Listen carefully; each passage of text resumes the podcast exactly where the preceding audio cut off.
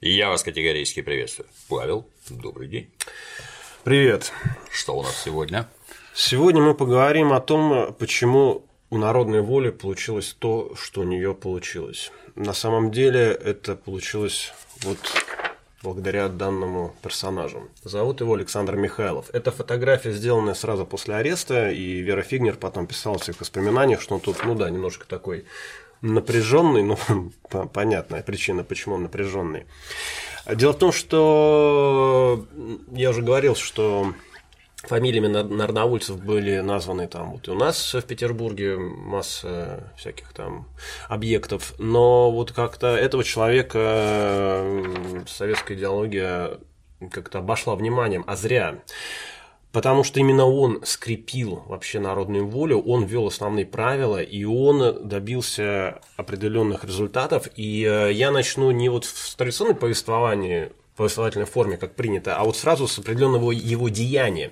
Про то, как народной воле удалось внедрить э, в недра, внедрить в недра, отлично сказано, удалось внедрить э, в ряды третьего отделения своего агента – шпиона. Вот мы сразу, я сразу об этом расскажу, чтобы вы понимали вообще масштаб личности. Дело в том, что вот второго персонажа я не распечатал, его звали Клеточников. Это вот такая типичная история. Клеточников, если вы посмотрите на его фотографию, она есть в интернете, можете найти, она там просто небольшая. Ну, такой выглядит, как, опять-таки, типичный мещанский ботан. Ну, такой в очочках, жидкая бородка и прочее. Он вообще сам был из Пензы, там он э, заболел э, дыхательными путями, это была распространенная болезнь в то время, и поехал э, в Крым лечиться. В Крыму в этом, в Симферополе, он столкнулся вот с такой ну, как сказать, такой мещанской рутины вот этой провинциальной. То есть там что, чем люди занимались? Они там пили вино, играли в карты э, и все. Вот он был каким-то... Это те, кто не работал. Ну, чиновники средней руки. Вот он был в этой среде, может быть, поэтому у него потом, э, вот он так и не смог избавиться от привычки к крымским винам. Вот uh-huh. Это он как-то приобрел. И там у него в Крыму случилась какая-то история, он сам о ней не любил рассказывать, но, скорее всего, это была, наверное, история какой-то неразделенной любви.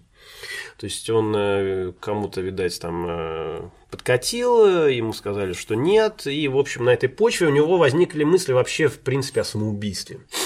То есть, как бы жизнь не задалась, э, вот эта вся атмосфера угнетает, с женщинами не получается, пойду, значит, утоплюсь. Ну а раз пойду утоплюсь, что просто топиться или там вешаться? Пойду... Перед этим можно сделать что-то полезное uh-huh. для вообще для народа и прочее. И он э, реально приехал в Петербург с э, таки с желанием там совершить какой-нибудь теракт или прочее. Поселился в местности, которая у нас в Петербурге называется Пески. Это та территория, которую пронизывают улицы, они сейчас называются советскими, а тогда они назывались рождественскими, поскольку там стояла церковь, и по этой церкви они так и назывались. Он там поселился у неких курсисток, и эти курсистки как раз и свели его вот, вот с этим вот человеком, Александром Михайловым. А Михайлов, когда с ним встретился, он, ну, он был человек уже на тот момент опытный, и он сразу понял, что, конечно, из него террорист, ну, мягко говоря, никакой. Угу. И он говорит, слушай, ну как бы вот для практической работы, ну извини. Но есть у нас к тебе вот предложение иного сорта. Я вот на тебя смотрю, и вроде как бы ты под него подходишь. Дело в том, что на Невском 96, это современный угол Невского и улицы Маяковского, там э, были мебелированные комнаты, которые задавала некая такая э, госпожа Кутузова. Она к тому Кутузову не имеет никакого отношения. Вот. И у этой госпожи Кутузовой вот, вот как-то так получалось, что как поселятся какие-нибудь там студенты, курсистки или прочее, так вот они огребают. То есть их как-то принимают очень быстро и прочее. Ну и, в общем-то, проведя не очень сложный логический анализ ситуации, стало понятно, что Кутузова постукивает.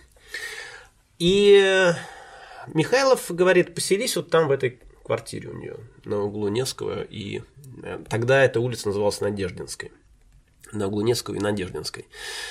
Он там поселился, ему партия э, давала деньги. Для чего? Для того, чтобы он эти деньги проиграл в карты Кутузовой. То есть они стали играть в карты, и вот он так упорно ей проигрывая, естественно, очень быстро вошел в доверие и вообще полюбился. И начал сетовать на свою жизнь, что я вот приехал в Петербург, искать тут мне обещали место в земстве, с местом прокатили, вот как-то ситуация, ну, такая непонятная, что делать, уезжать не хочется, столица, в общем, поплакался ей. И она говорит, слушай, ну, в принципе, я на тебя смотрю, парень ты хороший. При деньгах, да.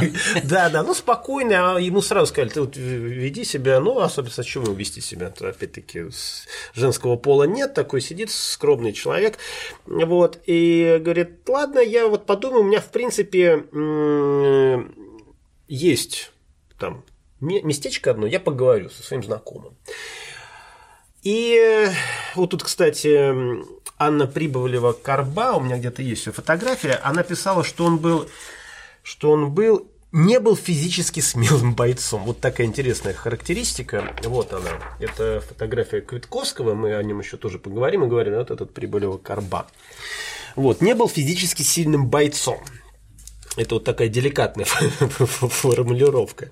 Ну, доходяга. Вот его, соответственно, характеристика. Худой, среднего роста, желтый, жидкие волосы, небольшая, жидкая, окладистая борода, короткие усы, все лицо сильно суживается к низу, темные очки, вид чехоточного. Вот. Ну, в общем, интеллигентный заморыш такой. Ну и, соответственно, это Кутузова ему говорит, ну вы человек, я вижу, вы человек надежный, а я-то в людях разбираюсь, сказал.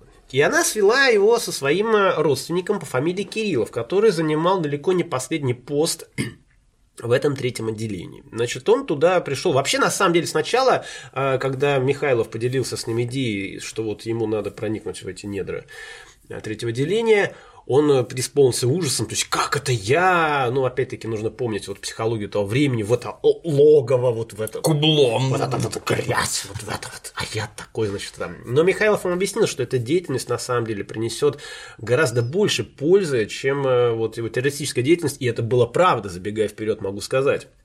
Вот. Соответственно, э, Клеточников встретился с этим Кирилловым, и он как бы на этого Кириллова, как потом писал, э, значит, э, Морозов в своих воспоминаниях, как манна небесная свалился, потому что Кириллову очень нужны были новые информаторы, а Клеточников как раз вышел на него, встретился с ним как вот представитель вот этой студенческой среды, где вот эти все нигилисты и прочее, угу, прочее, и готов, соответственно, работать. Тот, его проверили, этого Клеточникова, естественно, сначала там ничего за ним не нашли. Вот, всю вот эту вот историю проследили, что он в Крыму был, до этого был в Пензе, ничем особо там нет, а себя не с плохой стороны не зарекомендовал. Ну и сказали, хорошо, э, давайте мы вам дадим, собственно, задание. И вот в воспоминаниях Морозова, про которого мы уже целый выпуск посвятили в прошлый раз – вот, и который он писал в тюрьме, эти воспоминания. А этот вот Кириллов, он фигурирует под фамилией Гусева. Чтобы вы понимали, когда вот будет встречать фамилию Гусев, подразумевается это Кириллов, сотрудник третьего отделения. Вот. А, в повести моей жизни Клеточникова поселили курсисткам, и эти курсистки ему говорят, мы будем выдумывать вам на себя самые интересные доносы, но только все же не такие, чтобы нас арестовали и выслали. Нельзя, сказал Клеточников, вам опасно принимать на себя роль в подобном деле. А вот у меня есть товарищ по гимназии Ребиков, у которого был недавно обыск и который каждый день ждет, что его вышлют. Ему, пожалуй, было бы даже удобно, чтобы вместо немедленной высылки за ним следили до весны, когда он выдержит в университете последние экзамены и саму едет. Знаешь, как вот хитро придумал. Вот. Соответственно, когда мы через неделю пришли снова на свидание с клеточником, он нам заявил, все улажено. Можете себе представить, мое предложение следить за Ребиковым упало на Гусева как манна небесная. А ну вот, собственно, это цитата из Морозовских воспоминаний.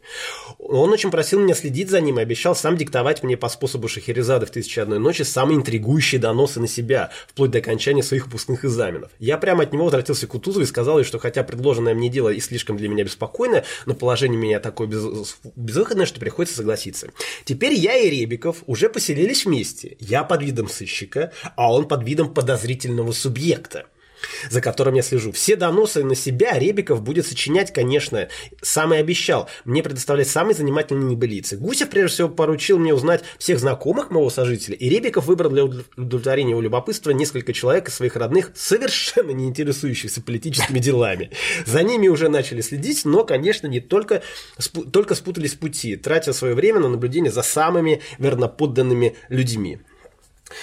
В общем, вот, так, вот он скармливал им вот эту вот абсолютно ахинею, э, тратились время, деньги, силы третьего отделения на слежение за такими людьми.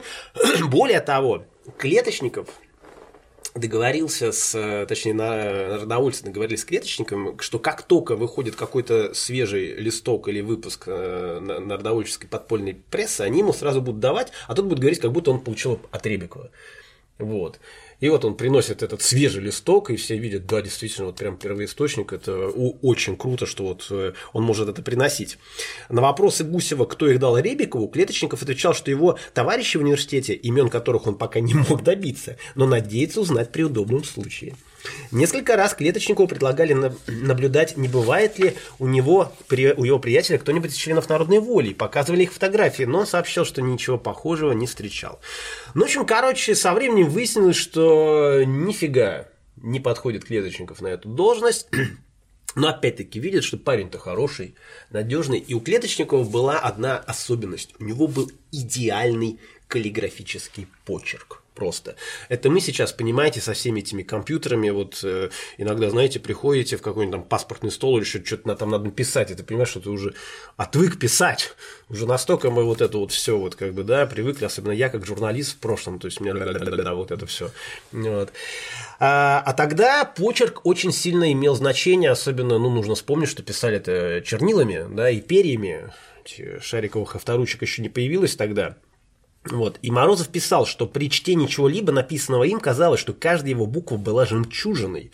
Ровно, ясно, отчетливо вырисовывалось всякое слово его письма, как будто печатный курсив. И я невольно любовался им, когда читал его сообщение. Вот это-то обстоятельство и, и повернуло вдруг судьбу Клеточникова совершенно в новом направлении. Как писала Вера Фигнер, он стал делопроизводителем, и через его руки проходили все бумаги о мероприятиях третьего отделения. Приказы об арестах. Неплохо. Обысках. Списки провокаторов и шпионов, распоряжения о слежке и так далее. Ну а Клеточников благополучно сливал эту информацию вот ему. И об этом в организации «Народная воля» практически никто не знал. Да? То есть э, Михайлов говорил, что вот есть три тайны. Что это были за тайны, никто опять-таки не знал, только очень-очень малый круг лиц. Первая тайна это был Клеточников, вторая тайна это был, э, была подготовка э, взрыва в Зимнем дворце, о котором я уже рассказывал, э, Халтурин, и э, третья тайна... Ну, Походу вспомним. Бывает, бывает. Вот. Э, соответственно, у Клеточникова был начальник. Начальник был лентяй, который проводил свое время там в кафешантанах и театрах. И он, когда увидел, что такой сидит тихий рохля исполнитель, он на него всю работу и взвалил.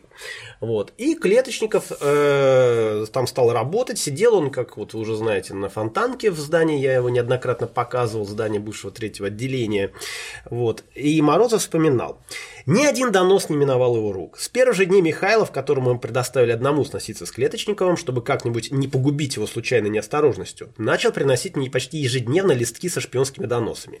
Я или Михайлов отдавали их прежде всего Софии Ивановой, мы еще поговорим о ней, переписывать. Оригиналы тотчас уничтожали, чтобы не подвести Клеточникова, и затем я нес копии в свой тайный архив. Один раз народовольцы чуть даже не подставили Клеточникова. То есть он э, сообщил об очередном э, обыске, который был, э, готовился у 20 лиц. Лица эти не имели непосредственного отношения к народной воле, но их все-таки было решено предупредить. И когда к одним из курсисток э, пришли с обыском, они, смеясь, сказали, ой, заходите, заходите, мы вас уже ждем. Такие вот умные клуши. Естественно, их тут же приняли, сказали, извините, что сие значит, и кто вам дал информацию. Они как бы, ну, испугались, ничего толкового не сказали, но тогда Клеточкова, Клеточникова пронесло, потому что подозрение пало на какую-то новую агентшу. Собственно, вот решили, что это она. Ну и вот Клеточников был реально таким ангелом-хранителем. То есть, благодаря этому народная воля очень долго, беспрепятственно могла э, э работать. И более того, 20 апреля 1880 года царь Александр II пожаловал Клеточникову орден святого Станислава третьей степени за усердную службу. Вы можете себе представить. Молодец. Да? Чехотошный, а? Да. Ну вот, э, через год, соответственно, царя взорвали, и э, Клеточникова арестовали, потому что, ну, это, я просто, мы уже забегаем вперед, это уже был полный коллапс, там все началось рушиться, и, в общем, его просто подстерегли в одной из квартир. Михайлова, о котором я буду рассказывать, уже тогда арестовали, и свидание с ним передали другому лицу, ну, и там уже перестала быть уже и такая конспирация, как при Михайлове, ага. и, в общем, его, вот. Клеточников сидел вместе с Михайловым, вместе со всеми, я скажу где, в Алексеевском Равелине и э, в камере номер 6. И как писал тюремный доктор, э, Клеточникова доконал туберкулез кишечникова кишечника. Ну и, в общем, вы можете себе представить, какой был шок у госпожи Кутузовой, ну, потому что над ними был суд, это все всплыло, когда она поняла, что это, в общем-то, она, ага, ага. которая так хорошо разбирается в людях, да, да. сама свела. Вот это лишь один, один из моментов, который произошел благодаря Михайлову, да, и но, тем не менее, момент э, крайне важный. Теперь, соответственно, уже непосредственно вот к этому человеку. В его биографии все наоборот. Если, например, там я рассказывал там вот э, в судьбе Софьи Перовской или в судьбе Морозова, ну, действительно очень важную роль сыграли какие-то детские вещи, ну, не очень благополучного характера, то вот у Михайлова все детство было счастливое. У него, у него были и мать, и отец хорошие, э, простите за такую банальную характеристику, и оно прошло вот просто идеально.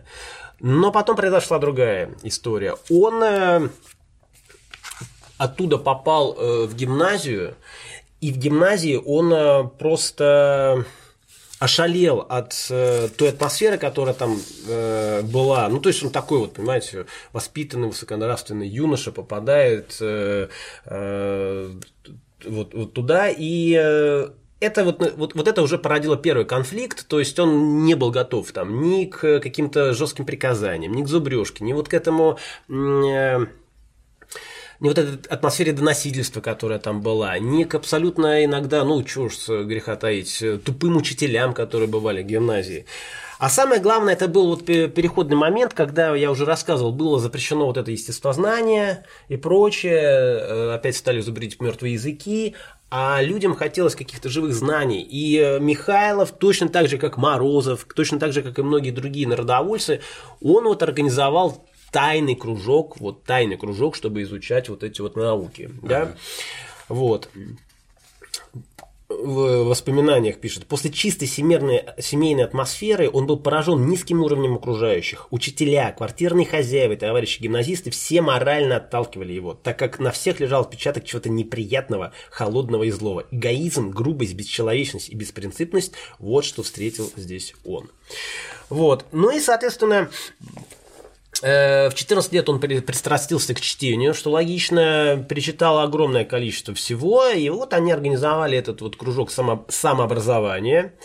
Э, и он писал в своей личной автобиографии. Кстати, вот про эту автобиографию тоже надо сказать. Вот насколько был ответственный человек. Когда начались уже ну, серьезные аресты а, и, и даже казни, а народовольцы, естественно, сообщали об этом в, своем, э, в, своих, в своей прессе. И вдруг какой-то момент выяснилось, что иногда, ну, ну, то есть они же все достаточно законспирированные были, человека арестовали, а, собственно, про него-то никто ничего не знает. Ага. То есть, где он родился, кто его родители, где он учился. Ну, то есть, если там кто-то вот его знал близко, тот мог рассказать. А так вот иногда бывали ситуации, когда реально пробелы. И поэтому было приказано всем написать на себя автобиографии, принести, соответственно, и чтобы хранить их тайно где-то. Из всех это поручение выполнил только Александр Михайлов, опять-таки потому, что он очень ответственно относился к тому, что исходило от партии. Вот он принес эту автобиографию, поэтому про него-то как раз хоть что-то было известно. И вот на основе его автобиографии потом Вера Фигнер и описывала его э, жизненный путь. Вот. Классическая система образования, тяготившая всех учащихся, была особенно тягостна для Михайлова. Он считал занятия древними языками бесполезными, а заниматься бесполезным ему казалось безнравственным. Вот. По окончании гимназии, вот он осенью 1875 года окончил гимназию, он поехал в Петербург, в технологический институт, э, университет так назывался. И э, абсолютно будучи уверенным, что уж здесь-то, в столицах, да, в, в таком, в одном из центральных технических вузов, наконец-то он встретит вот э, настоящее, доброе, вечное и прочее. Но опять-таки в этих надеждах пришлось разочароваться. Аккуратное посещение лекций контролировалось в институте шпионским счетом студенческих шинелей, а прохождение курса сопровождалось репетициями через два дня в третий. Вот. Э, при этом уже тогда стало понятно, что Михайлов, вот он э, очень талантливый организатор. Вот у него действительно как-то получалось э, сплачивать людей. Э, ну, то есть вот э, сейчас просто параллельно несколько историй. У нас там вот на работе нам предложили с собственными силами придумать рассадиться. Ну, понятно, что пока никто не придет и не скажет, ты сидишь здесь, здесь, никто не рассадится. Или вот я там в Москве там, делаю музыкальный проект и как бы сказал ребятам, вот запишитесь на студии, да, вот, соответственно, опять-таки, все закончилось тем, что мы будем писаться на январских праздниках в Питере коллективно. Ну, потому что, ну, ну должен быть какой-то все равно контролирующий вот орган, да, люди не способны самоорганизовываться, к сожалению. Управляющий. Да, управляющий, да, управляющий какой-то орган, он должен быть. Бывают ситуации, да, когда как-то, ну, чем больше людей, тем, соответственно, все сложнее. Вот Михайлов, он как раз и был таким человеком, которого очень сильно не хватало э, в партии. Вот. В общем, он э, помотался туда-сюда, и, естественно, в какой-то момент он пришел к идее вот этого хождения в народ. Но, в отличие от многих других, Михайлов, он сделал ставку на раскольников. Он э, считал и считал э, не безосновательно, что Раскольниковы, они, э, Раскольники, Раскольниковы, Достоевский все время угу. сидит в башке. Раскольники, они уже априори готовы к революции, потому что они априори оппозиционны и, соответственно, у них вот есть вот некая вот эта вот протестная история. И он э, начал окучивать вот эту вот э, раскольническую тему, он поселился с ними, более того, он ради того, чтобы вот как-то влиться в их ряды, там вот начал все вот эти класть поклоны, там, значит, молиться вместе с ними, э, бла-бла-бла, но это все-таки такой достаточно специфический э, круг людей, и э, проникнуть к ним вот, ну, стать своим человеком у него не получилось. Но, тем не менее, он э, держал это постоянно в голове. И э, позанимавшись э, этими историями, вот вспоминает, что ему очень запомнилась одна такая вот табличка, которая висела в избе у одной женщины из Раскольников – Благодать на небо взята, любовь убита, правда и света выехала, кротость шатается по лугу, правосудие в бегах, кредит обанкротился, невинность под судом, ум, разум в каторжной работе, закон лишен прав состояния, а в конце концов терпение осталось одно, да и то скоро лопнет. Ну и, соответственно, вы можете представить, что это очень как бы э, коррелировалось с тем, что э, тому, что он э, пытался сделать. На этой почве он даже когда приехал э, в Петербург, он уже был членом «Земляной воли», он, э, у него была идея печатать газеты на славянском, э, славянским шрифтом, конкретно вот для этой аудитории. Ну, вот. ну и, соответственно, дальше он участвовал в процессах, то есть абсолютно такая вот стандартная как бы биография, которую мы уже не раз э, рассказывали. Э, причем он судился не по процессу 193, а был, ну, там было несколько процессов. Процесс его назывался процесс 50. Э, и э, в какой-то момент он примкнул уже, то есть он уже был членом Земли и воли, и участвовал, он был участником вот этого э, съезда предварительно Липецкого он приткнулся к террористам. Он уже тогда понимал, что в партии э, не хватает, ну, то есть он видел какую-то расхлябанность, то есть, потому что, опять-таки, э, я уже говорил, что э, в Петербурге, ну, э, в, в партии не считали нужным кому-то подчиняться. Ну, потому что это же демократия внутрипартийная, да, угу, и поэтому угу. это вот подчинение называли генеральством. Э, Михайлов, он с этим постоянно боролся, и эм, вот воспоминания, например, как он э, Плеханова, как он вел, когда вспыхнула стачка. А он каждый раз использовал всевозможные э, вот эти поводы для активизации действий.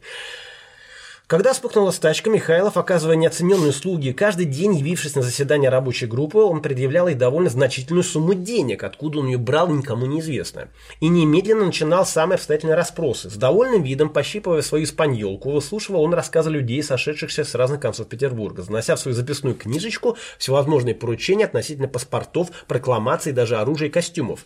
Выработав план действий, на следующий день собрания расходились, и Михайлов спешил к какому-нибудь новому делу на свидание с тем или другим человеком, на собрание какой-нибудь другой группы, нашего общества или самого основного кружка. Вот. И в итоге, соответственно, э, подходя к 1878 году, когда уже организовалась вот эта вся террористическая история, Михайлов стал тем человеком, которого э, прозвали дворником. И про него ходил даже, про него ходила даже такая история «И прииди дворник, и учреди знак».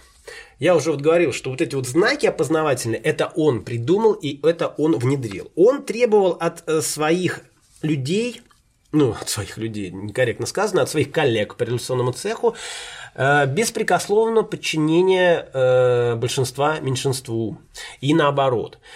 Он требовал э, не все время законов конспирации, чтобы они это выполняли. И это было очень сложно. То есть э, некоторые писали, что ну не, не готовы были люди к этому. Вот, вот эта вот русская небольшая вот эта вот расхлябанность, она э, проявилась, э, проявлялась во многом. Эх. Вот Фигнер писала.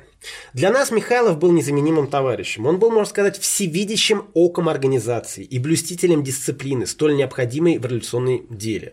В его лице мы потеряли тяжелую и прямо невозместимую утрату. Многих несчастий мы не испытали бы впоследствии, если бы он был среди нас. Требовательный к выполнению каждым своих обязанностей, ставивший деловые интересы выше всего, он хотел, чтобы деятель революционер забыл все человеческие слабости, расстался со всеми личными наклонностями. Ну, как вы понимаете, это очень сложно. Если бы организация, сказала мне при одном разговоре на эту тему, приказала мне мыть чашки, я принялся бы за эту работу с таким же рвением, как самый интересный умственный труд. Узкие рамки русской жизни не дали ему возможности развернуть свои силы в широком масштабе и сыграть крупную роль в истории, э, но, революционной Франц... но в революционной Франции XVIII века он был бы Робеспьером, пишет Вера Фигнер, то есть одним из э, руководителей восстания. Желябов э, тоже, с которым, кстати, они одержат подцапались очень сильно, я сейчас скажу почему, он э, писал, что за этим вот э, внешним непроницаемым обликом скрывается некая такая тонкая душа. Михайлова многие считают человеком холодным, с математическим, с душой чуждой всего, что не касается принципа. Это совершенно неверно. Я теперь хорошо узнал Михайлова. Это поэт, положительно поэт в душе. Он любит людей природу одинаково конкретно, и для него весь мир проникнут какую-то чистую человеческую личную прелести. А Шенбреннер был такой революционер, написал, что Михайлов был гением хранителей своих товарищей. Его разносторонняя деятельность отличалась художественной законченностью, чистотой и ловкостью отделки. Такая работа была не по плечу рядовым конспираторам, организаторам и неопытные офицеры, конечно, не могли выдержать сравнение с лидером бесстрашной партии. Вот. Соответственно, он участвовал во всех основных э, мероприятиях, э, назовем таким образом, э, народной воли. То есть, э, одно из э, первых э, деяний, которые он затеял вместе с остальными, это была попытка освобождения Войноральского в Харькове. Э, было несколько осужденных, там Мышкин среди них, известный там э, своей речью на процессе 193. Они приехали в Харьков для того, чтобы там перехватить их, когда их повезут в ссылку. Это была неудача, потому что первую партию отправили, они даже не заметили, потом у них там э, была дорога, которая потом разветвлялась, и э, вторую партию повезли по другой дороге, они ждали на, на первой. И в итоге, причем они там, они купили форму, они купили лошадь, пролетку, форму военную. И в итоге, когда повезли вот этого Войнаральского, они его значит, э, остановились, э, по-моему, Квитковский переодетый вышел, попросил закурить, и в этот момент выстрелили в лошадь, ее ранили, ее лошади понесли. Их пытались догнать, но жандарм, он этого Войнаральского, он ему кандалы, э, ш, не шпагой, господи, этой, с саблей э, в пол. Угу. Вот это вот звено зацепил и не дал ему вырваться. Также Михайлов был э, участником э, и организатором, я рассказывал уже про это, вот убийство вот этого человека, шефа жандармов Мезенцева или Мезенцова, вот этим вот человеком по имени Степняк Кравчинский. Он это все контролировал, в этом покушении участвовали также э, его э, тезка по фамилии Адриан Михайлов э, и Квитковский, Квитковский Баранников. Ну а зарезал непосредственно э, Степняк Кравчинский. И э, это тоже он участвовал в этом. Он же участвовал в покушении Соловьева на Александра II. Вот они втроем тоже с Баранником и Китковским собирались, э, решали, кто там будет стрелять. Да, я, э, я говорил, что там были претенденты Гольденберг, Кобылянский и Соловьев. Но выбрали Соловьева, потому что он был русским, потому что Гольденберг огребли бы евреи, Кобылянский огребли бы поляки. Вот.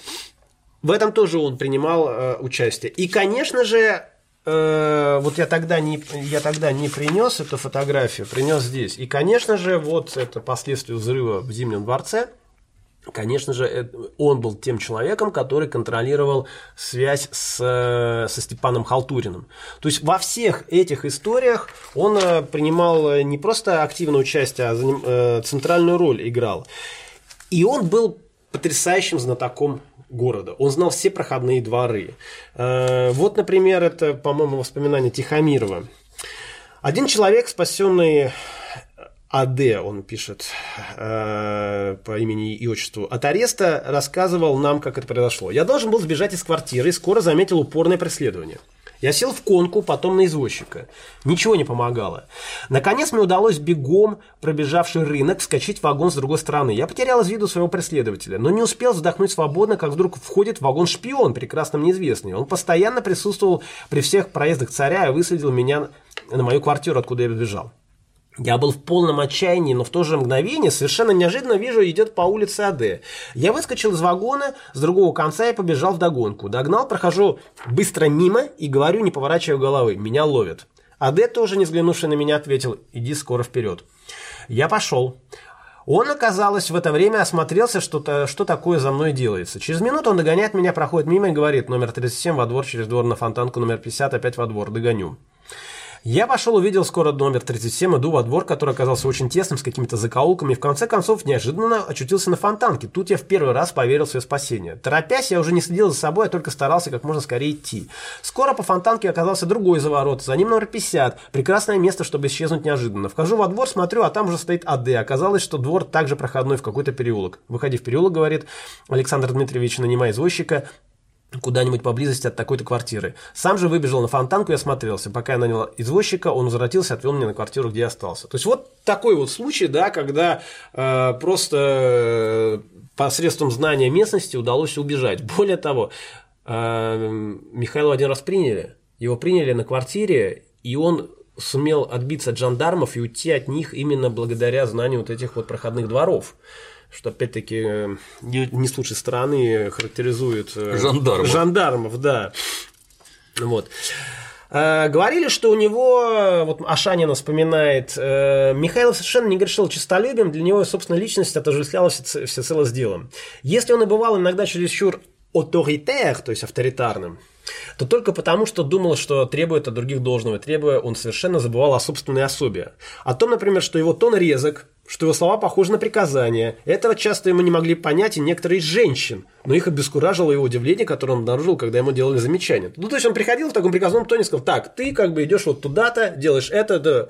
Вот, а она сидит такая королева и как бы не понимает, почему. Вот. А вот один раз они подцапали Желябова, Желябов ему заметил, что он мог бы постараться говорить другим тоном. Михайлов на это заметил, что он не дамский кавалер и сидит не в гостиной. Все это такие мелочи, о которых решительно не стоит говорить. Э, но в итоге как бы он э, занял вот эту вот центральную позицию, за всеми следил. И вот э, человек по фамилии Турков, который оставил очень подробное воспоминание о деле 1 марта, о котором мы будем говорить, э, убийстве, он писал, что из всех, кого я знал, я не замечал ни в ком такой ненависти, какая была у Михайлова и какая еще скрывалась в Перовской. Вот. Э, то есть, э, вот он реально, у него к царю была какая-то вот, ну, природная, инстинктивная вот такое вот, такая ненависть. И Плеханов по этому поводу писал, что подобно Лермонтовскому Цири знал одну лишь думаю власть, одну, но пламенную страсть.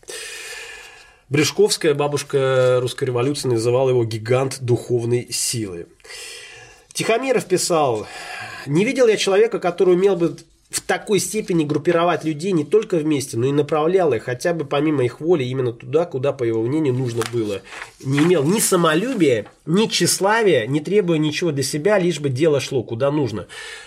Ну, согласитесь, это очень редкое качество, когда человек умеет управлять, когда человек умеет э, контролировать, и при этом у него нету вот таких вот личных амбиций. Ну, то есть он это делает ради общего блага. Это очень редкое качество ради общего дела. И Тихомиров пишет, теперь прошло с тех пор 20 лет, а это уже был момент, когда Тихомиров переметнулся в правительственный лагерь, и у меня нет никаких иллюзий, я совершенно хладнокровно и убежденно говорю, что Михайлов мог бы при иной обстановке быть великим министром, мог бы совершить великие дела для своей родины. Вот мы опять сталкиваемся вот с этой вот просто какой-то иронией судьбы, что люди, которые действительно могли бы принести вот э, э, пользу своему отечеству, э, вели себя таким образом. Причем он был абсолютно уверен, что он именно таким образом приносит пользу своему отечеству. Вот для него вот польза своему отечеству была в этом. Но в рамках самодержавия, да. может, и не принес бы никакой пользы. Э, тоже характерно читая. Ника, никакого в нем излишества. Никогда, ложись, ложась спать, Михайлов не забывал завесить окна чем-нибудь плотным, чтобы утром свет не портил глаза. Глаза особенно нужны заговорщику и нелегальному. Э, и так вот э, он проверял, например, иногда идет с каким-то э, своим коллегой и говорит, там вот на этой вывеске что написано. Говорит, ой, что-то я не вижу. Он говорит, ну все, парень, покупай очки. Иначе как бы, иначе либо покупай очки, либо мы, значит, расстаемся с тобой. Потому что вот, вот такие у него были требования. Вот. Он умел властвовать, но умел играть роль подчиняющегося, умел уступать видимость первого места самолюбивому, то есть как женщины умел вести, да, самый лучший способ переспорить женщину – это с ней согласиться. Вот, э, то есть э, конкуренту не имел ни самолюбия, ни тщеславия, ни требования ничего лишнего для себя. Вот. И э, Тихомиров пишет, что исполнительный комитет создан, создан Михайловым и развивался, рос, пока был Михайловым пока был Михайлов. То есть вот все, что вот имелось в народной воле, вот этот исполнительный комитет, это все заслуга, прежде всего, этого самого Михайлова. Ну и Крупская, когда писала о Ленине, вообще у него чувствовалась хорошая народовольческая выучка. Вы, выучка. Недаром он с таким уважением говорил о старом народовольце Михайлове, получившем за свою конспиративную выдержку кличку Дворник. Э, Почему Дворник? А дворник, потому что вот он знал все дворы проходные. А. Да, все дворы проходные, э, и как бы вообще знал город как свои пять пальцев. Адвокат Кедрин пишет отцу Михайлова, когда его уже арестовали. Я скажу, как это произошло. Министр юстиции Набоков высказал мне, что по его убеждению это министр юстиции Набоков говорит. Александр Михайлов по характеру, дарованиям и личным качествам был бы полезным членом общества, так как ему известно его сыновье чувства и личные качества. Но отдавая дань уважения умственной силе вашего сына, невольно приходится преклоняться перед его мужеством, энергией и непоколебимой твердостью воли. Нет сомнения, что если бы на Руси было бы побольше таких людей, судьба Отечества была бы иная, и мы бы не переживали бы столь тяжелых событий. Вот э, один просто сплошной клубок противоречия, о котором мы будем говорить в следующий раз, когда я начну рассказ про э, господи, Ларис Меликова. Это человек, который пытался перед самым убийством Николая Александра II э, ну, вот как-то помирить оппозиционеров и консерваторов. При этом, при всем, вот я рассказал про то, что Михайлов был такой гений, тра-ля-ля, Э, арестовано было вот, вот, понимаешь, на старуху бывает проруха. Значит, э, я вам хочу показать Невский той эпохи. К сожалению, того дома котором его арестовали, у меня здесь он не вошел, его арестовали в доме номер 63 по Невскому проспекту. Вот это было стало, точнее, было стало. Вот. Это вот Невский, обратите внимание, как много рекламы, кстати, и он тогда еще был ну, такой достаточно э, низкорослый. Это объясняется тем, э, это такой реликт э, еще первой половины 19 века, потому что Николай I запретил строить дома выше Зимнего дворца. На два, там, по-моему, аршины они должны были быть ниже. Вот. В одном из этих вот домов, то есть, короче, дом, которым арестовали его, это у нас 57, да, он вот, вот, вот здесь вот он ВСП. Ну, короче, он вот абсолютно примерно такой же, как эти, только вот чуть-чуть дальше. Там, была, там было фотоателье некого Александрова, ну, владельца так фамилия, тогда было нормально называть там контору своим именем. Фотоателье Александрова. Нужно понимать, опять-таки, ну, что фотоателье тогда это как, я даже не знаю, с чем сравнить. Э, ну, не знаю, видеосалон 90-х. Ну, то есть, это такая некая очень сильно востребованная вещь, да, то есть, это сейчас у нас вот взял там как бы, угу. вот тебе, собственно, на загранпаспорт там уже сам можешь сделать. Тогда нет. То есть, э, это было целое искусство, дорогая вещь.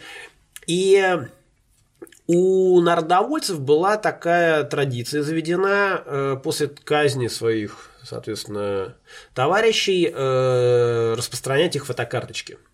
Ну, опять-таки, часть пропаганды.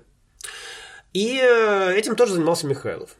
Михайлов, соответственно, зашел в это ателье. И э, ну, есть две версии. Значит, одна версия звучит так, что, собственно, его на выходе тут же и арестовали, потому что, как выяснилось, в этом ателье еще точно так же печатали свои дела представители третьего отделения.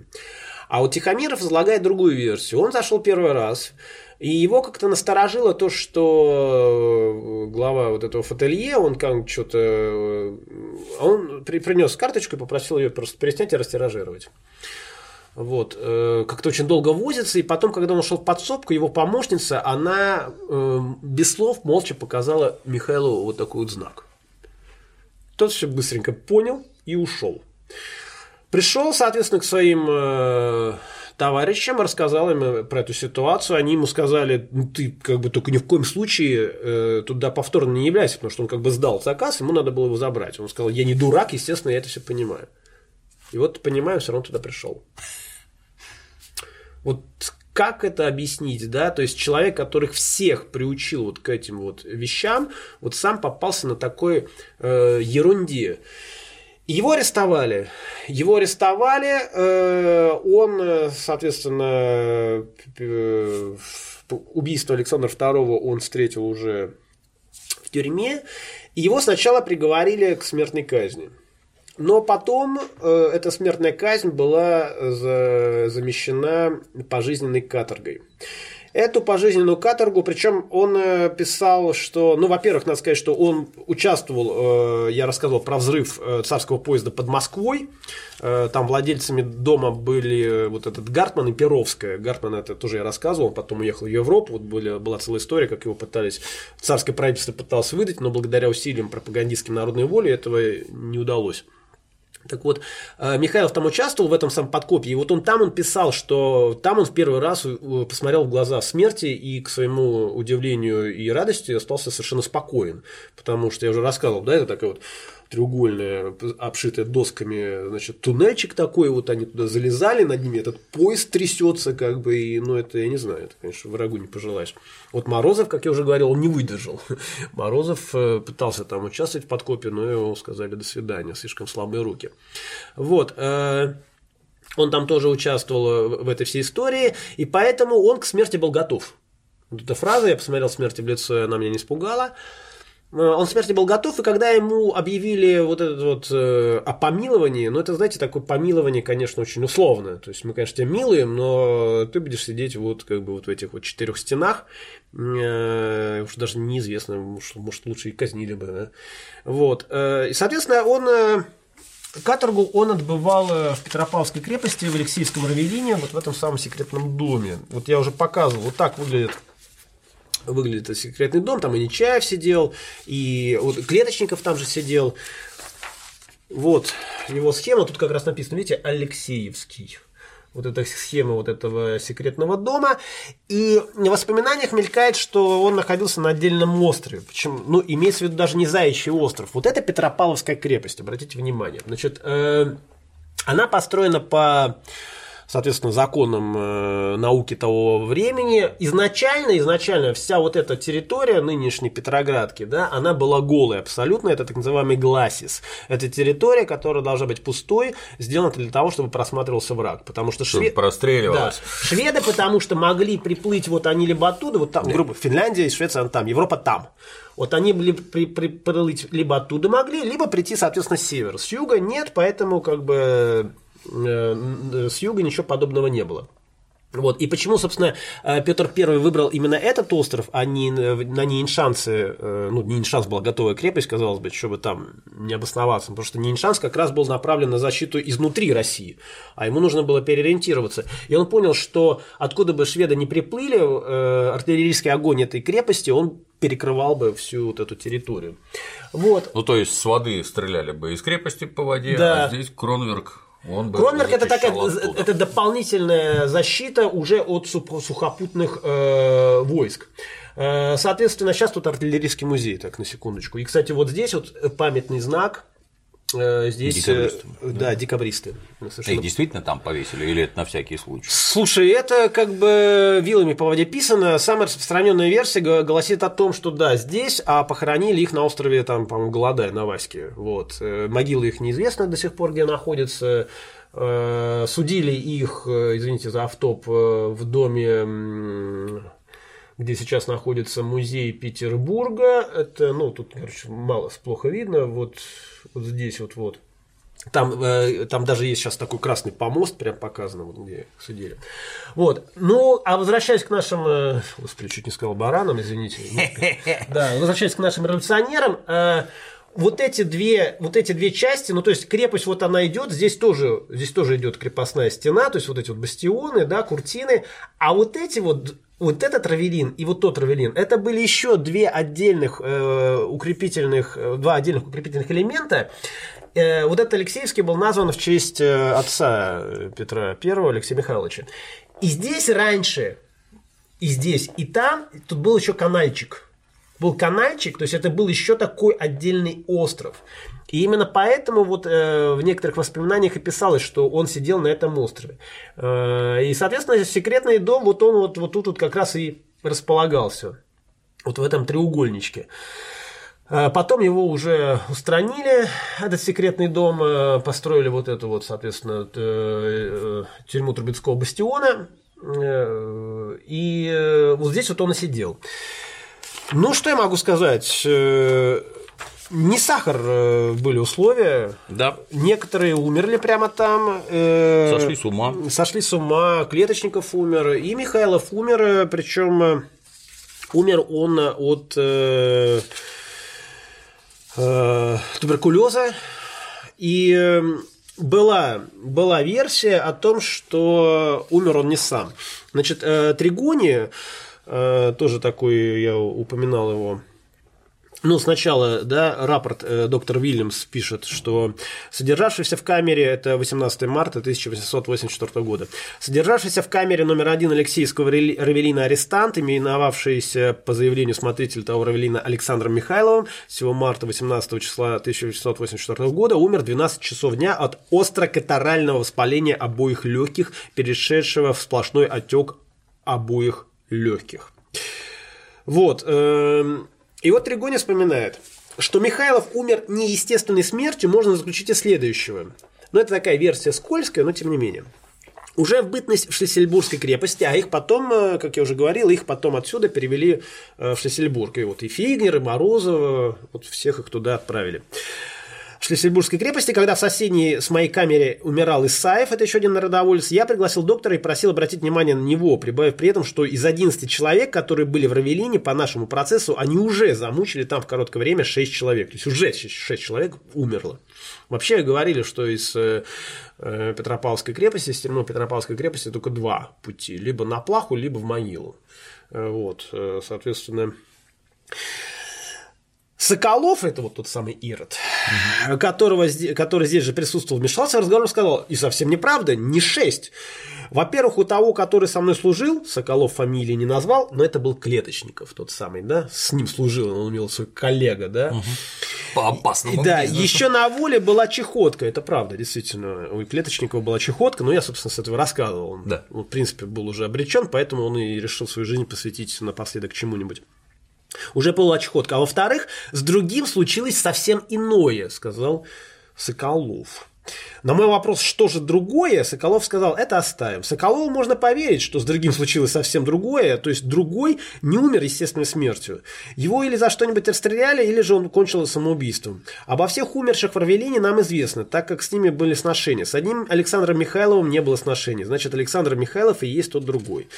Но на самом деле если честно, не столь важно, от, от чего, как и почему умер Михайлов, но дело в том, что вот эта судьба, к сожалению, она была предрешена. И возвращаясь к предыдущему выпуску, я хочу напомнить, что Морозов сам победил вот э, воспаление легких, и я уж не знаю, возможно ли туберкулез победить самостоятельно, ну фиг знает. То есть он там-то вообще вспоминает, пишет, что туберкулез победил, да, гимнастикой и самовнушением.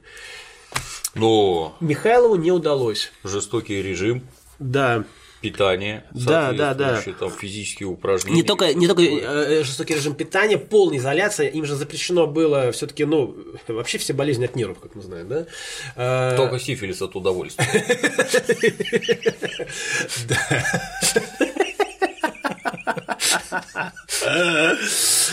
Ой, вот. э, Психологически еще, конечно, атмосфера была такая, что ну, нужно было быть просто вот толпом.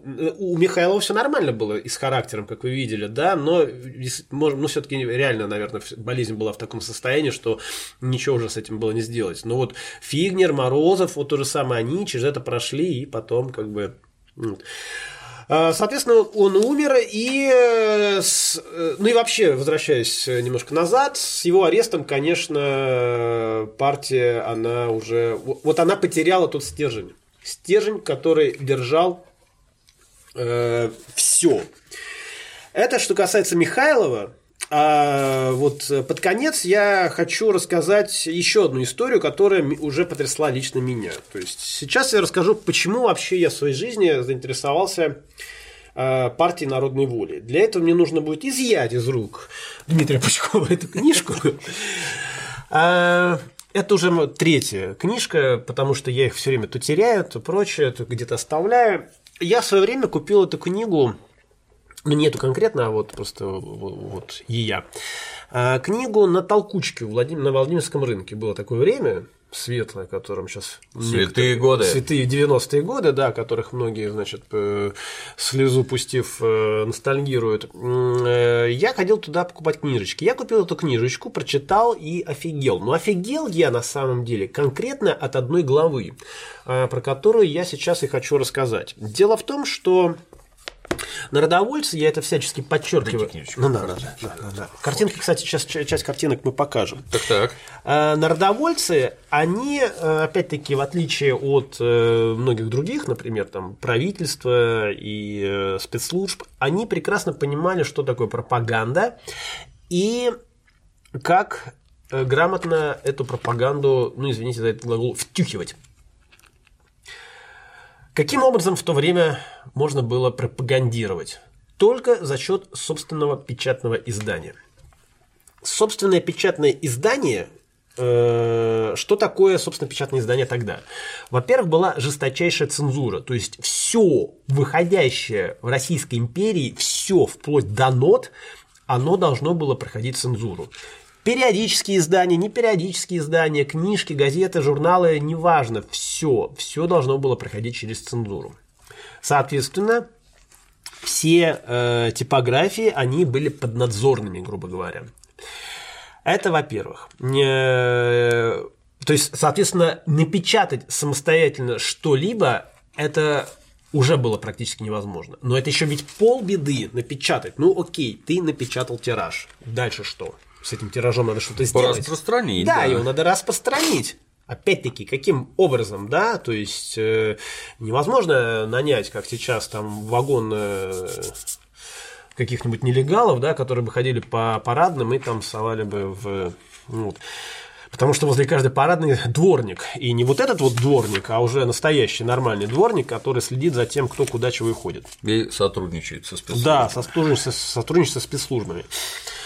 Соответственно, э, народная воля, э, она очень быстро организовала процесс издания нелегальной литературы и нелегальных, извините за тавтологию, изданий. И это была просто больная тема для правительства, потому что, э, ну, забегая вперед, могу сказать, что они иногда их наглость доходила до того, что они некоторые свои газеты умудрялись э, где-нибудь в приемной пихать в шинели высокопоставленных лиц. Да. Более того, народная воля единственная революционная партия на тот момент, которая умудрялась продавать подписку на свои издания. Но это долго продолжаться не могло, потому что люди, которые подписывались, они сами, конечно, рисковали, но тем не менее, э, то есть вы можете себе представить реально подписку, да, то есть народ э, скидывался деньгами, вот. Э, Соответственно, и одна из самых известных типографий э, раскрытых, потому что, еще раз повторюсь, все адреса, которые мы знаем народной воли, это те адреса, которые были раскрыты полицией. Э, те, которые не были раскрыты полицией, мы их некоторых и не знаем, потому что даже сами народовольцы потом их э, забывали. Одна из самых известных типографий находилась в саперном переулке в доме 8-10, двойной номер он сейчас имеет. Это где гостиница Россия, вроде. Э, чуть-чуть подальше. Вот. Э, значит, тогда, естественно, эта территория опять-таки выглядела несколько иначе. И э, чем хороша была квартира, которую они там сняли? То есть, во-первых, она, ну, она была во флигеле, и в их окна невозможно было заглянуть, а из их окон можно видно было все. Дальше на первом этаже э, или на втором, не помню. Ну, в общем, короче, в этом же доме этажом ниже жил профессор, к которому постоянно ходили вот там всякие там студенты, курсистки. Вот. Соответственно, был поток людей, и можно было э, как-то там затеряться. И вот в один прекрасный день, ну давай книжечку, в один прекрасный день э, к дворнику являются э, два человека, Э, под которыми... Да, номер 10. Номер 10, квартира номер 9. На участке номер 8 не было высоких строений, поэтому, проходя по саперному переулку, можно было видеть крайние окна квартиры и целый стекол целый стекол. Это придумка вот, вот этого uh-huh. человека. Это он uh-huh. все придумал. Целый стекол. В них означало, что в типографии все в порядке. К числу удобств квартиры относилось и то, что на парадной лестнице не было швейцара, вот о чем я забыл сказать, неизбежно связанного с полицией, а ниже этажом, а, ну вот жил профессор, к которому ходили студенты, курсистки, бла-бла-бла. Квартира состояла из четырех комнат и кухни. Э, все они располагались по одной линии, позади них передний и длинный темный коридор. Первое от входа помещения кухня, в которое можно было попасть, также с черной лестницы со двора. Таким образом, оба входа оказывались рядом, и большая часть квартиры совершенно изолирована. То есть вот по таким, когда вот мне, мне иногда на экскурсиях задают вопрос, по каким э, параметрам, по каким характеристикам подбирались вот, вот по таким. Вот маленькая фотография, к сожалению, вот этот Клеточников. Угу. Вот он, крот. Крот, гениальный крот, который вот с этим вот гениальным человеком был внедрен. Ну, опять-таки, это, вот, это как сейчас в ФСБ внедрить своего человека. Можете себе представить? Лохабита. Да, да. И это, опять-таки, о многом говорит э, Нелестного в сторону этого самого третьего отделения. Расслабленные были, блин. Да. Хозяй... Я замечу, кстати, тебе, так сказать, вдогонку. Я достаточно долго жил на улице Старорусской. Mm, да. 5 дробь 3, такой здоровенный полежаевский да, да, дом. Да, да. У нас там была коммунальная квартира, это был доходный дом, где угу. вот всех, так сказать, селили. В каждой комнате раковина, там это, чтобы умываться можно было в квартиру. Три входа. Угу. Один с улицы Старорусской, один с улицы Новгородской и черный ход. Еще, ну, он внутрь понимаю, дома, да. во внутренний двор выходил, то есть там убегать исключительно ловко можно во все стороны. И заходить откуда хочешь, и уходить куда угодно. Но я вот жил на Литейном, там тоже было два входа, оттуда уже сложнее было убегать, потому что там была стандартная ситуация. Главный вход был с Литейного, а черный вход был со двора. Всех это. И, то есть, в начале квартиры и в конце самой квартиры, там кухня была в конце И вот это вот не очень удобно. Они вот, видишь, нашли такую квартиру, где оба входа сходили, соответственно. Почему это важно? Потому что они когда сняли квартиру, они э, обставили, обклеили обоями только первые две комнаты, которые были видны. Угу. А последние две комнаты, где ну, вот работа происходила, там, собственно, и что там тратится деньги-то. Вот на них, собственно, на интерьер был, было забито. Многим непонятно, почему в Питере подъезды называются парадными. Но... Потому что это был парадный подъезд, через который заходили господа. А черный да. ход, через него бегало всякое быдло. И для кухарки, служанки там и всякое да, такое. Да, да, да, да, да. Чтобы они тут не оскверняли вид, где приличные люди ходят. В общем, э, два человека э, пришли. Это Николай Константинович Бух. Это в будущем э, такой СССР. Вот что он, что его так называемая супруга Софья Андреевна Иванова, они уцелели потом. Да? Вот они были хозяевами этой квартиры. Бух, он такой был, он был такой статный, как бы такой представительный мужчина. Вот. Они, соответственно, пришли нанимать эту квартиру. Э, и сначала, вот опять-таки, э, как э, вели себя народовольцы.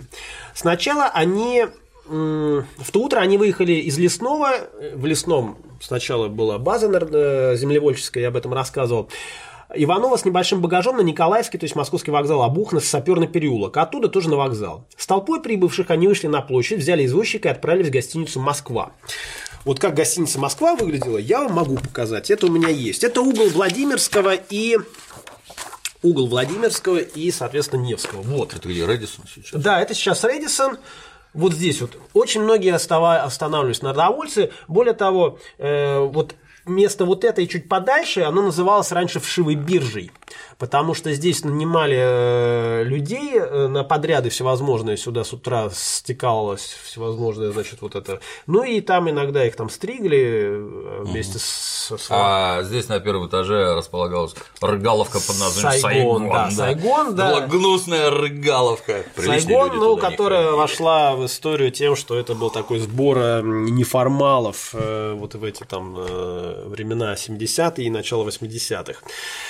Вот. Э, но она не Сайгон, Сайгон это как бы некое общественное название, на самом деле это было просто там… Это было в противовес советской власти, которая выступала на стороне Хошимина, а несогласные выступали на стороне США. Да, да, да, да, да. Сайгон это был известный город, где вот эти все Он американские военные. Но ну, нет, я имею в виду, что известный с точки зрения того, что там вот американские военные оттопыривались. Ну и, собственно, очень многие фильмы, вот вы про Вьетнамскую войну смотрите, вот они там в Сайгоне там наяривают. Э, самый известный этот апокалипсис сегодня, вот там тоже, да, в Сайгоне дело происходит. Вот, э, соответственно, они поселились в гостинице и сразу же сдали документы в прописку. Это был э, главный принцип, то есть завизировать эти документы, когда они вот сданы в прописку, они их получили, и уже с этими документами они являются к дворнику и к швейцару вот на саперный переулок, они уже завизированы, то есть, ну вот, вот такая была технология. Они явились к ним под э, именами Лука Афанасьевич Лысенко и его жена Софья Михайловна, с которой они были повенчаны прошлой весной. Причем в жизни-то на самом деле э, Софья Иванова была женой вот этого господина Кутковского, и более того, она в тот момент уже э, ждала ребенка. Вот. Значит, один документ был настоящий, свидетельство умершего Лысенко. Другое свидетельство о браке подложный. С устройством типографии так спешили, что не стали задерживаться с оформлением церковного брака, изготовили свидетельство в Небесной канцелярии. Небесная канцелярия – это такое было бюро, где подделывались у них документы.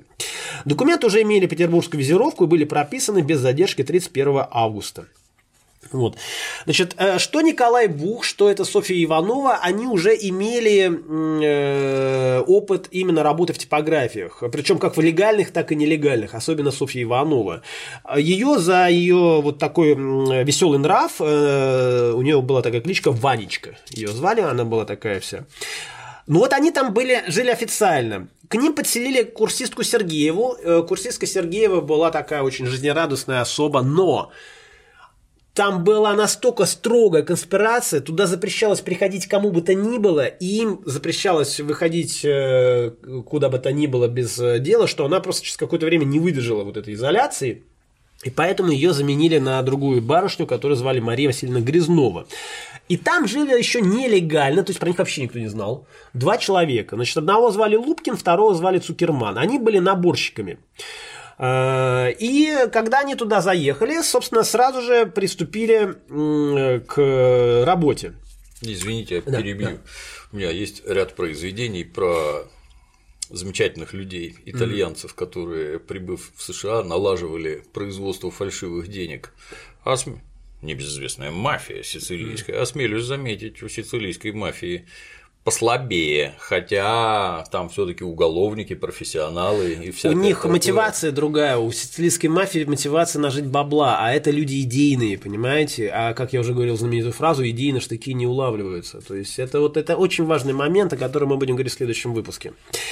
Вот. Э, с виду все выглядело чинно и нормально. Значит, у них э, Утром по черной лестнице дворник приносил дрова, мальчик из э, лавки мяса. Дальше открывала вот эта самая прислуга Грязнова. По просьбе жильцов дворник рекомендовал им прачку. Принося белье, она любила поболтать с прислугой насчет господ, и это удовольствие ей доставлялось. Э, значит, эм, хозяин квартиры Лысенко не часто показывался на улице, но когда он выходил в такой, значит, в этой в барской шубе и прочее, э, вызывал уважение у всех. Более того, они же, когда перевозили свое барахло, им вместе с этим барахлом нужно было перевести э, все типографское оборудование. Они его распихали по многим ящикам, по многим сундукам, чтобы не вызвать, потому что шрифта там было шрифта там было 376 килограммов. Одного только Свинцовый, шрифта. Да, тяжелый был. Одного только шрифта. И, соответственно, если его весь запихнуть, например, в один рюкзак, это вызовет... Рюкзак, сундук, угу. это вызовет подозрение у грузчиков. Но вот они когда лежали, они дали им щедрые чаевые. Они дали щедрые чаевые дворнику, соответственно, быстренько расположив всех к себе. Вот. Как они, соответственно, делали? Значит, эти два нелегальных э, жили в самых последних комнатах. И они, э, вот сам этот станок, он стоял на мягких подушках, а мягкие подушки стояли на кушетке. Угу. Потому что, ну, была доска, э, как это обычно делается, туда, соответственно, делался набор, желатин, и клался лист, и про, значит, угу. валом э, проходили э, по этому листу, и получался вот этот оттиск. И этот оттиск, он, э, соответственно, состоял из четырех уже готовых э, полос для газеты «Народные воли». Э, Причем они там печатали не только свою нелегальную литературу, но вот, например, еще там был напечатана была напечатана поэма Некрасова «Пир на весь мир». Вот. Доставали бумагу и уносили отпечатанное 2-3 человека. Делали это Квитковский, затем Михайлов тот же самый. Ага. Да? То есть это два человека центральных. Иванова уносила отпечатанные листы, в свертке, завернутый в черный коленкор, с таким э, в то время ходили портнихи. Вот она, третья тайна-то, юг-покалек народной воли, типография. Слона-то я и не заметил, да, то есть взрыв э, в Зимнем дворце, клеточников и типография. Три тайны народных воли, которые хранил Михайлов. И Михайлов следил за тем, чтобы там никто туда не являлся посторонний, чтобы они никуда не ходили без надобности. И и вот представьте, вот жизнь их. Они работали ежедневно без праздников с утра и до 10 часов вечера. То есть в первой половине дня одна женщина занималась приготовлением э, обеда, то есть они вставали, начинали работать. А что такое работа? Вот это все вот эта свинцовая пыль, да, э, в замкнутом помещении, то есть ты вот просто э, вот эта монотонная работа, ты это все постоянно вдыхаешь.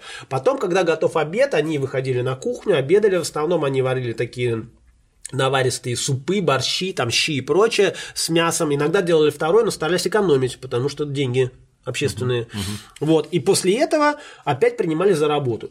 И так каждый день, не выходя вообще на улицу. Единственное, что э, их прерывало работу, тогда раз в какое-то время приходили полотеры. И вот перед этим они все собирали, все упаковывали. Вот под лупой рассматривали пол, чтобы там, не дай бог, ни одна литера не закатилась никуда. Вот это вот, соответственно, Лупкин и Цукерман, э, они с утра одевались поприличнее и выматывались из квартиры на весь день, просто шататься по городу. Вот это как бы э, единственное, что им позволялось. Конспирация соблюдалась так строго, что члены этой типографской семьи не знали настоящих имен друг друга. Вы можете себе представить? То есть они все там были, это, и это опять-таки все, вот, вот это все Михайлов, это его требования, это он все вот это внедрил, придумал и все организовал. Кравчинский, да, вот этот вот Сергей Кравчинский, посетивший типографию, э, написал, я сравнил их ужасную жизнь с нашей, и мне стало стыдно. Вся наша деятельность при дневном свете, среди возбуждающей обстановки борьбы в кругу товарищей и друзей, разве не была на праздником по сравнению с поистине каторжным существованием, на которое эти люди обрекали себя в своей унылой темной норе? Я думал об этих людях, о революционной борьбе, ради которой они так беззаветно жертвовали собой. Нет, мы непобедимы, думалось мне, пока еще не иссяк родник этого скромного анонимного героизма, величайшего из всех героизмов. Мы непобедимы, пока у нас будут такие люди. И это правда. Ну и, короче, вот выходит вот эта подпольная литература, и нигде, ну, и, и не поймать ее. Вот, э, например, в начале октября 1979 года шеф жандармов э, Дрентельн, или Дрентельн, кстати, я вот тоже не знаю, как правильно произносится фамилия, у нас тут был выпуск, да, про покушение на него Мирского, докладывал Александру II. С тяжелым и скорбным чувством вижу себя обязанным донести, что вчера появился первый номер новой подпольной газеты под названием «Народная воля». Самый факт появления подпольной газеты представляет явление в высшей степени прискорбное, а лично для меня крайне обидное, пишет шеф жандармов. Все соединенные усилия третьего отделения городской полиции в деле открытия тайной типографии не привели еще ни к результату. И Александр II на этом пометил, да, но действительно и стыдно, и досадно. Ну, то есть, вот выходит эта подпольная литература, а вот они вот, вот ни слухом, ни духом, ничего не могут. До саперного переулка дошли сведения, что градоначальник пригрозил приставам. Если типография будет открыта в их участке, но без их ведома, они будут наказаны. А третье отделение, чтобы найти путь поисков, предложило своим агентам составить проекты, как бы они устроили типографию на месте революционеров. Но и это не помогло. И опять-таки, почему погибла типография? Погибла она из-за ерунды, из-за несоблюдения элементарных правил конспирации. Значит, вместо того, чтобы уничтожить черновик брачного свидетельства Лысенко, Квитковский передал его в паспортное бюро как образец составленного документа. Когда при аресте Мартыновского, а значит, это человек, который должен был э, это паспортное бюро в определенный момент взять, он его взял и поселился на Гончарной улице рядом с Николаевским вокзалом и попал там под облаву. Угу. Его арестовали, и вместе с ним такой сюрприз-сюрприз, вся вот эта, значит, история. Стали, соответственно, проверять все документы, которые там есть. Вот нашли и свидетельство Лысенко. Адресное бюро выдало справку о его местожительстве. Жандармская Управление обратилось к градоначальнику с просьбой о производстве обыска и ареста силами полициями. Таким образом, арест готовился, минуя третьего отделения, и Клеточников о нем знать не мог. Обыск и арест предписано было произвести лишь в том случае, если оба супруга будут дома. В общем, соответственно, 17 января э, вечером, э, зажигая лампу, э, дворник спросил, типа, кухарку, да, эту Грязнову, дома ли господа? Она сказала, ну, как бы дома, а что вы спрашиваете? Да, вот типа хозяина там не видел. И все, и ночью, короче, к ним явились. На вопрос, что там, проследовал ответ. Телеграмма. Тут же раздался звонок у парадной двери. Подбежав к ней, Иванова увидела через окно выходящего на лестницу пристава с его воинством. Обыск, господа, обыск. В общем, короче, они забаррикадировались. Лупкин схватил револьвер, выскочил в переднюю, выстрелил.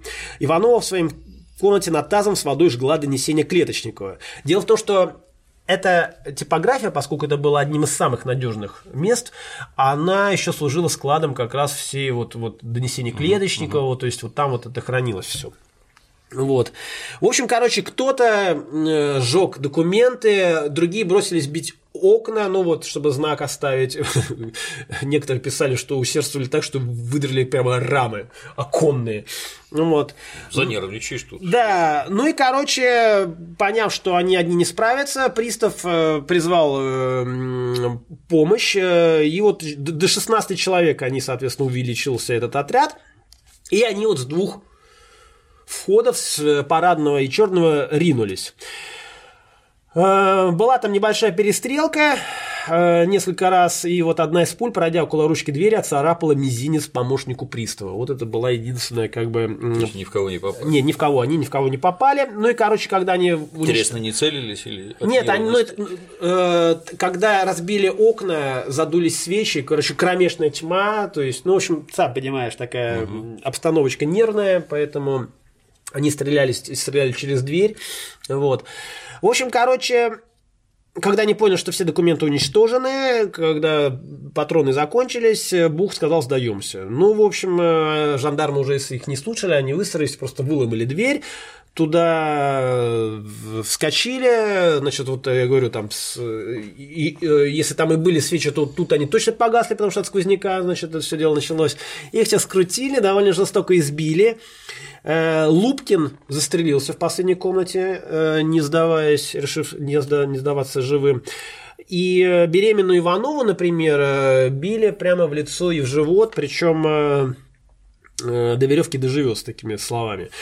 Убедиться, что взята депография, за которой гонялись два года, приехал городоначальник Зуров, не скрывавший своего удовольствия, за ним прокурор палаты Вячеслав Константинович Плеве. Ну, про него мы еще расскажем потом.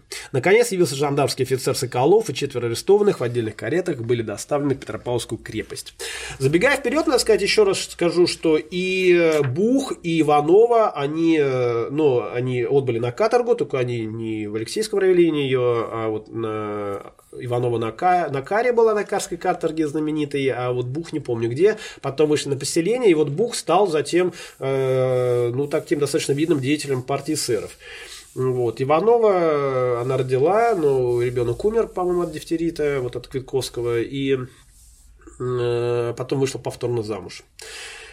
Вот, э, есть тут даже, на самом деле, картинка, это э, иллюстрация, по-моему, из немецкого журнала, ну, он такая, конечно, блин, маленькая, вот, взятие взятие подпольной типографии. Ну, тут светло, во-первых. Ну, ну, это светло. Через окна какие-то да, люди да, да, то есть На каком прям... этаже дело было? На последнем, конечно же. Они всегда на последнем старались э, снимать это все. Угу. Вот. И вот это, кстати, Софья Иванова, э, одна из э, как раз э, хозяек этой э, э, квартиры. И вот этот дом, но он сейчас перестроенный. Он тогда был ниже, вот здесь вот это располагалось. Он сейчас 8, а раньше он был 10.